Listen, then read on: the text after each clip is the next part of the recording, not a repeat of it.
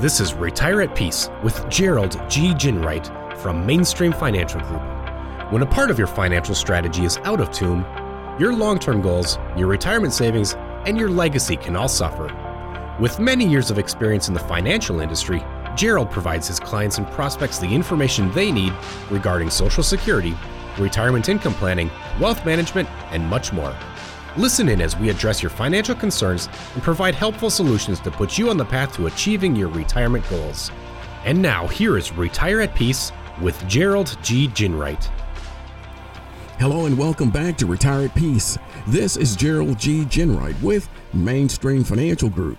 If you would like more information about what you hear on today's show, give us a call at 888 324 0589 or visit us online at retireatpeacepodcast.com. And while at my website, click on the radio page and check out our past shows and subscribe on Apple Podcast or Spotify. At the top of the page on your Form 1040, you will find the following question right after the spaces for your name and address. At any time during 2021, did you receive, sell, exchange, or otherwise dispose of any financial interest in any virtual currency? All taxpayers must answer this question under penalty of perjury even those who have never heard of Bitcoin or don't know what cryptocurrency is. You can't leave the space blank. Unfortunately, this is something of a trick question. It is so broadly worded, you think any transaction involving digital currency requires a yes answer. But this is not the case.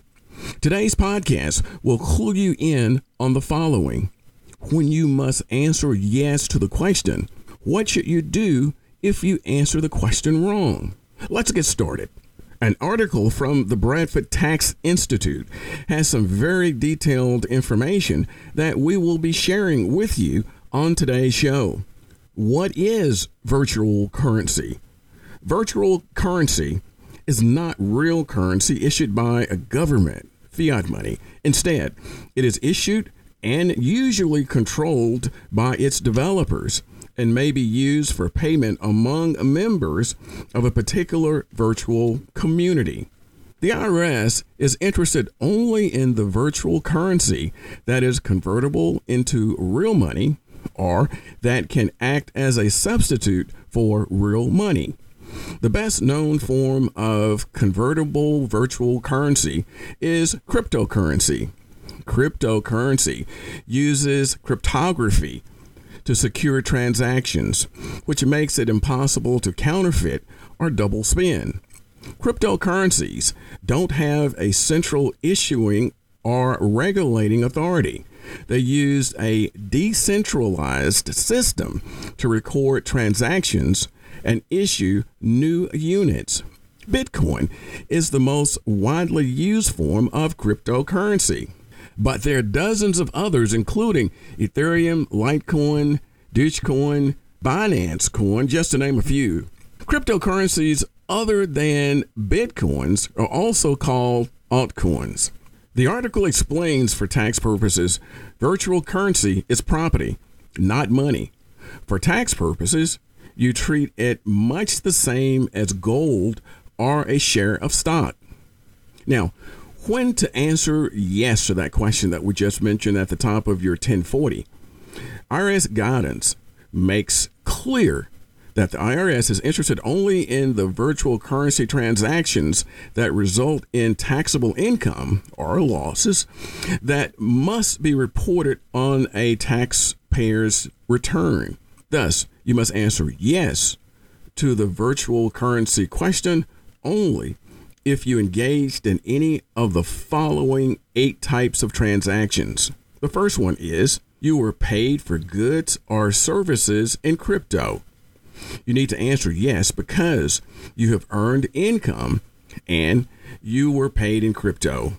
The fair market value of crypto you received for the goods or services or taxable income. Virtual currency is self employment income if received for services by independent contractors or for goods sold by sole proprietors, it's a taxable wage when paid by employers to employees. Number two, you purchase goods or services with crypto. When you buy goods or services with crypto, you need to answer yes because you have a taxable gain if the value of the goods or services is less than your basis in the crypto, or deductible loss if your crypto was worth more than what you purchased. Number three, you sold crypto for real money. The answer is yes. Your taxable income or loss is the amount of real money you received minus your basis in the crypto, its fair market value when you received it. The differences are capital gains or losses. Well, number four, you exchanged or traded crypto for other crypto. You must answer yes. You have a taxable gain or loss depending on the value of the new crypto. Number five, you got more crypto through mining activities.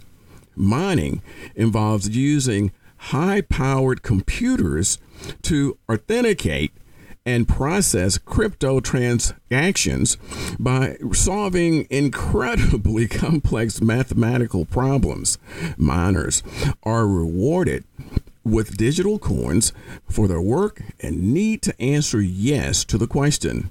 Virtual currency mined by an individual is self employment income.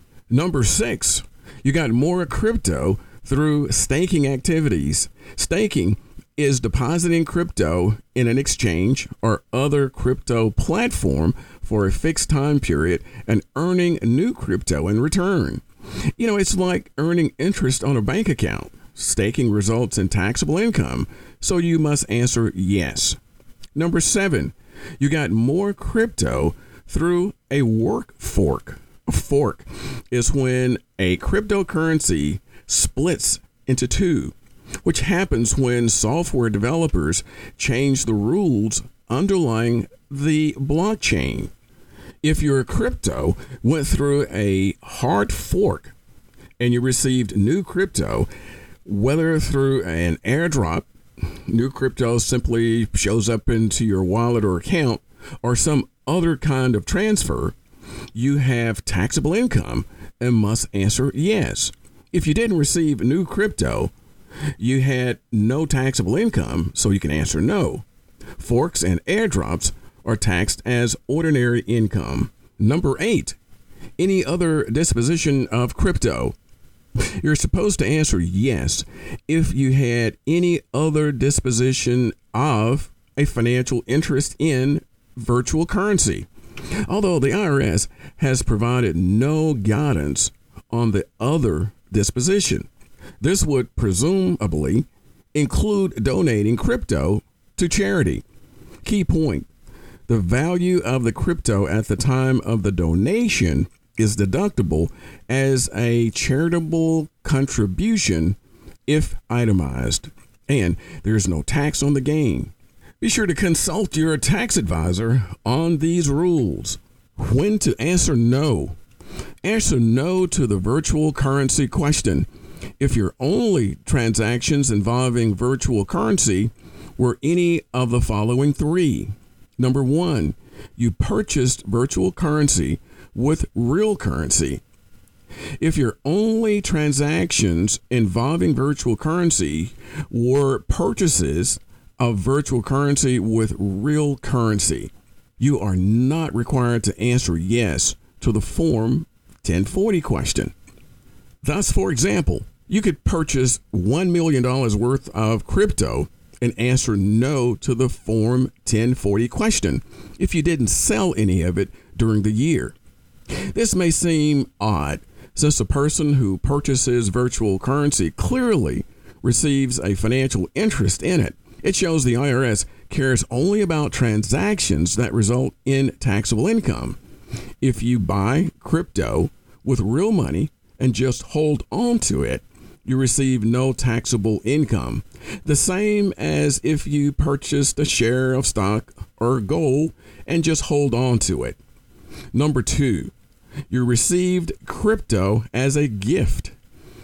If you received virtual currency as a bona fide gift, answer no. You will not recognize any income until you sell it, exchange it, or otherwise dispose of it as virtual currency. Note that a bona fide gift occurs when someone gives you crypto for nothing of value in return. Number three, you transfer crypto from one wallet to another. If you transfer cryptocurrency from a wallet, address, or account belonging to you to another wallet address or account that also belongs to you, then the transfer is a non taxable event. Don't check the yes box. Now, what if you answered the question wrong? It's highly likely that many taxpayers answered the Form 1040 crypto question wrong. For example, it's probable that many people who purchased Bitcoins and held onto them for the whole year answered yes. If you answered wrong, what do you have to do to amend it? It depends.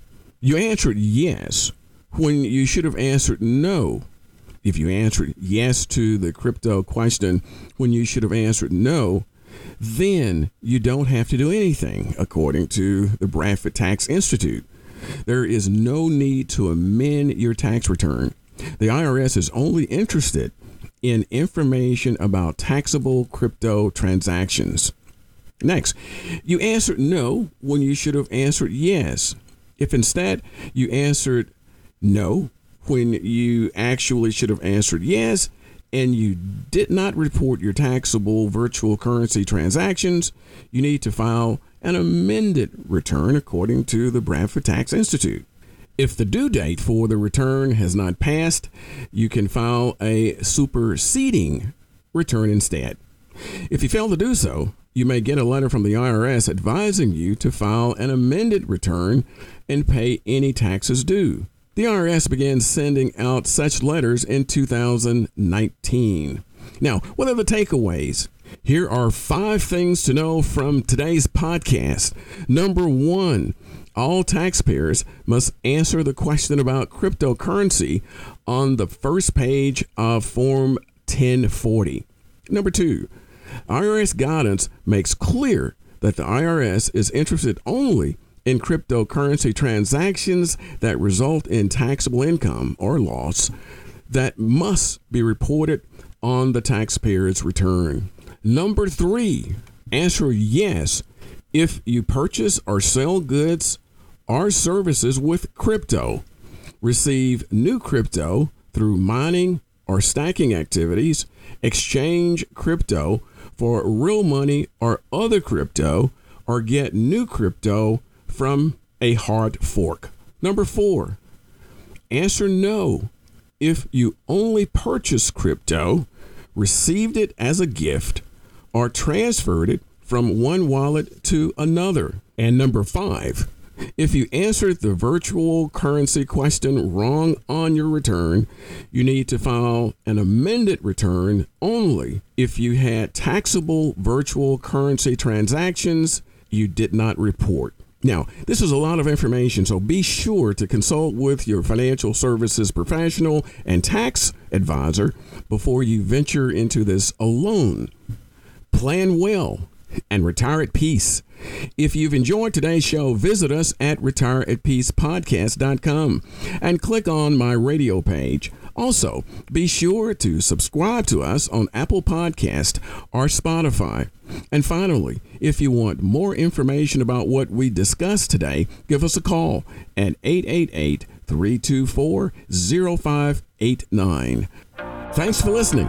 And until next week, this is Gerald G. Ginwright. Thank you for listening to Retire at Peace.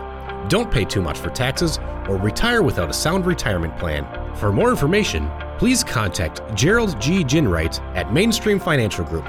Call 205 324 0589 or visit them online at retireatpeacepodcast.com. Gerald Ginwright and Mainstream Financial Group are not affiliated with or endorsed by the Social Security Administration or any other government agency. All matters discussed during the show are for informational purposes only. Each individual situation may vary, and the opinions expressed here may not apply to everyone. Materials presented are believed to be from reliable sources, and no representations can be made as to its accuracy. All ideas and information should be discussed in detail with one of our qualified representatives prior to implementation.